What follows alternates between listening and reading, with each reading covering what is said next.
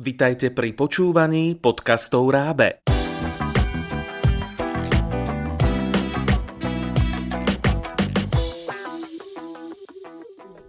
Vitajte pri počúvaní podcastu Ako prežívajú deti a mládež pandémiu. Podcast je určený rodičom, ale aj učiteľom, ktorí vedia deťom a mladým ľuďom pomôcť zorientovať sa vo svojich pocitoch počas pandémie, ktorá všetkým priniesla nové podmienky. Žiakom a učiteľom dištančné štúdium, komunikáciu a vyučovanie na diálku, rodičom tzv. multitasking, v zmysle práca z domu a starostlivosť o domácnosť a rodinu súčasne. Skrátka, pandémia významne ovplyvnila životy všetkých tak zásadným spôsobom, že môže spôsobovať rôzne problémy. Spoločne s doktorkou Janou Lednickou, riaditeľkou Centra pedagogicko-psychologického poradenstva a prevencie, sociálnou pedagogičkou a psychoterapeutkou sme sa zamysleli nad tým, ako túto situáciu zvládajú deti a mládež. Pripravili sme si pre vás rady a tipy, ktoré vám pomôžu v tom, ako byť tou správnou podporou pre deti a mládež a žiakov na školách. Ako deti aktuálne prežívajú situáciu, keď sú s rodičmi doma? Situácia v jednotlivých rodinách je doslova rozdielna. Kým v jednej rodine je dieťa, ktoré chodí do školy a nejako významne si neuvedomuje veľký rozdiel toho bežného života, v inej rodine sú všetky deti doma a plus minus sa už naučili byť na dištančnom vzdelávaní. Ďalšia rodina má náročnú situáciu v tom, že jedno dieťa chodí do školy a druhé je na dištančnej výučbe. V jednej rodine sa tomu chodiacemu dieťaťu do školy nechce, v inej si to práve užíva, že môže byť škola s kamarátmi. Aj pri deťoch na dištančnom vzdelávaní je to rôzne. Kým jedno si vychutnáva dlhšie pospávanie a možnosť vypnutej kamery, iné neznáša online pripojenia a ďalšie aj kameru celkom dobre zvláda, no chýba im osobný kontakt.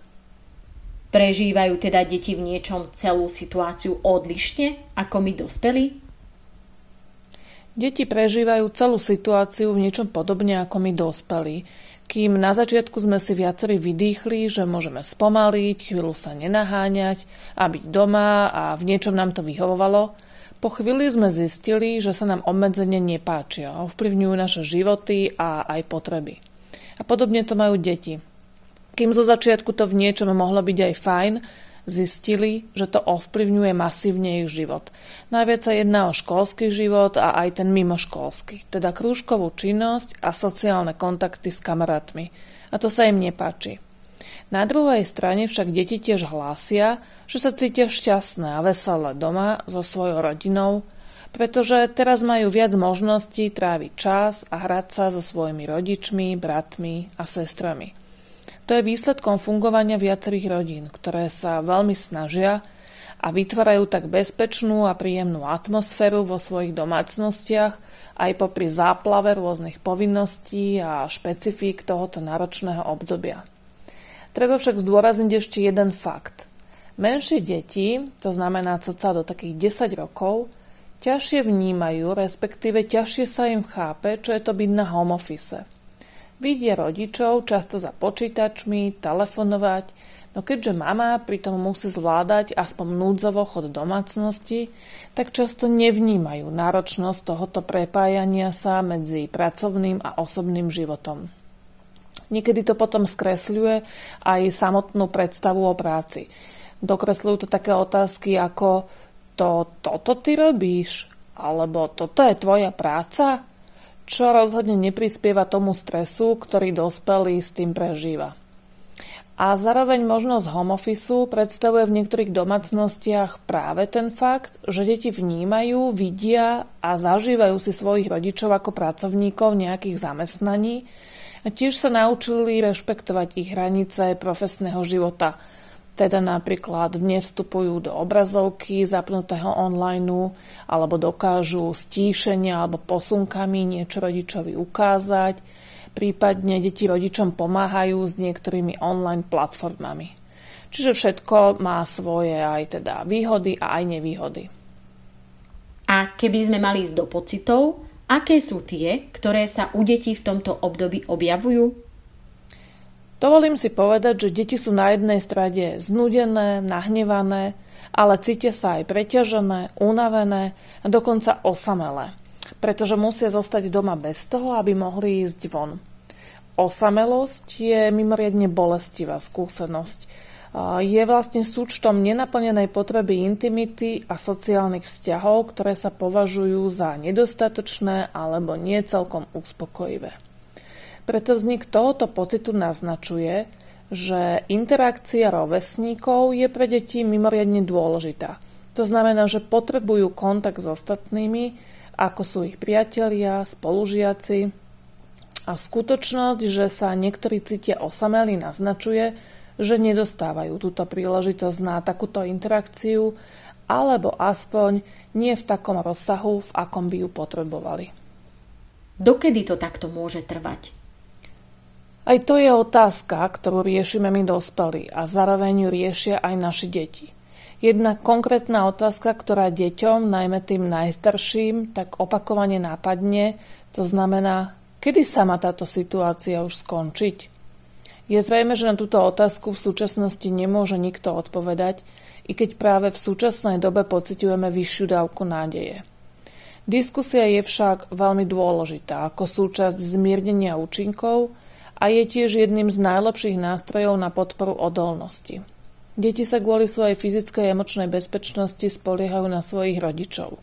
A tak je dôležité, aby sme ich uistili, že sme tu pre nich a že to naša rodina prežije spolu. Už viac ako pol roka sú sociálne kontakty detí významne redukované. Nemajú priestor sa stretávať v rozsahu a kvalite ako pred koronou. Čo môžu urobiť pedagógovia na školách, ale aj rodičia doma, aby deti prešli týmto období bez väčších problémov? Najvýznamnejšou zárukou práve v tomto období je posilňovať vzťah. Vyhradiť si čas a venovať každému dieťaťu v domácnosti spoločné chvíle, či už na rozprávanie, na bláznenie sa, alebo hranie, alebo na povinnosti. Ideálne je dieťaťu poskytovať možnosti, aby malo na výber, čo zároveň posilňuje jeho sebaúctu. To znamená, ideme sa najskôr chvíľku zahrať alebo ideme sa najskôr naučiť. Mať zdravú sebaúctu je totižto v tomto období veľmi dôležité. Pomáhajúce je aj nastoliť rutinu, teda napríklad v rovnakom čase mať každý deň tento priestor vydelaný na spoločné bytie, v rovnakom čase mať priestor na online výučbu, na domáce povinnosti, na voľný čas. Pedagógovia by si mali zachovať v tomto istom modeli tej rutiny asi v najvýznamnejšej míre práve takú normalitu. To znamená nie starať sa o pokrok dieťaťa v angličtine alebo v matematike.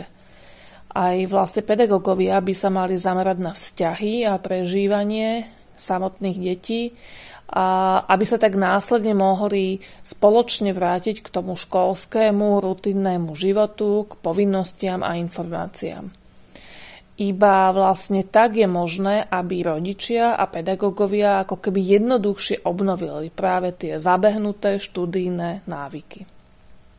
Dalo by sa zjednodušene povedať, že rodičia a pedagógovia môžu toto obdobie preklenúť jedným významným nástrojom, akým je komunikácia – je to tak? Komunikácia je nesmierne dôležitá, pretože ticho a tajomstva nechránia naše deti. Poznaním našich detí vieme, do akých detajlov by sme s nimi mali ísť, do akých detajlov sa s nimi rozprávať. Ideálne je umožniť deťom voľne rozprávať a my skôr na nich by sme mali reagovať, prípadne ich doplňať tak, aby cítili snahu o porozumenie. Treba sa s deťmi rozprávať aj o nástrahách, ktoré v tomto období možno vo zvýšenej miere prežívajú alebo môžu zažívať práve v súvislosti s digitálnymi platformami, ktoré totiž sú na jednej strane príležitosťou sa učiť alebo zúčastňovať sa nejakých hier a byť v kontakte so svojimi priateľmi Zároveň tento zvýšený online prístup prináša aj zvýšené rizika pre bezpečnosť, ochranu a súkromie detí.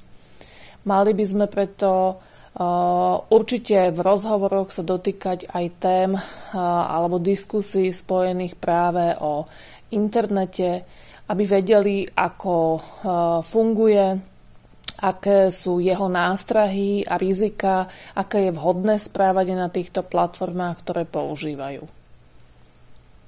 Čo je dôležité zdôrazniť smerom k rodičom a pedagógom v tomto období?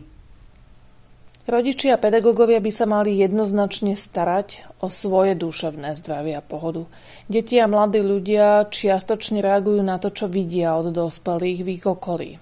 Keď rodičia a aj pedagógovia budú situáciu riešiť pokojne a, a zároveň sebavedome, môžu svojim deťom alebo môžu mladým ľuďom poskytnúť najlepšiu podporu a určite byť pre nich vzorom, ako my sami zvládame emócie, ako narábame so strachom, že ho na jednej strane aj vypovedáme, že ukazujeme jeho adekvátnu prítomnosť a zároveň e, zdôrazňujeme také zdravé stratégie jeho zvládania. Mali by sme deťom dávať najavo, že sme tu pre nich oprov, že sa snažíme v čo najväčšej míre veci riešiť, že budeme s nimi zdieľať ich obavy a strach a zároveň, že dokážeme aj v tomto období byť pre nich zdrojom zábavy, lásky a aj pokoja. Počúvajte Rábe podcasty a dozviete sa viac zaujímavých informácií. Do skorého počutia!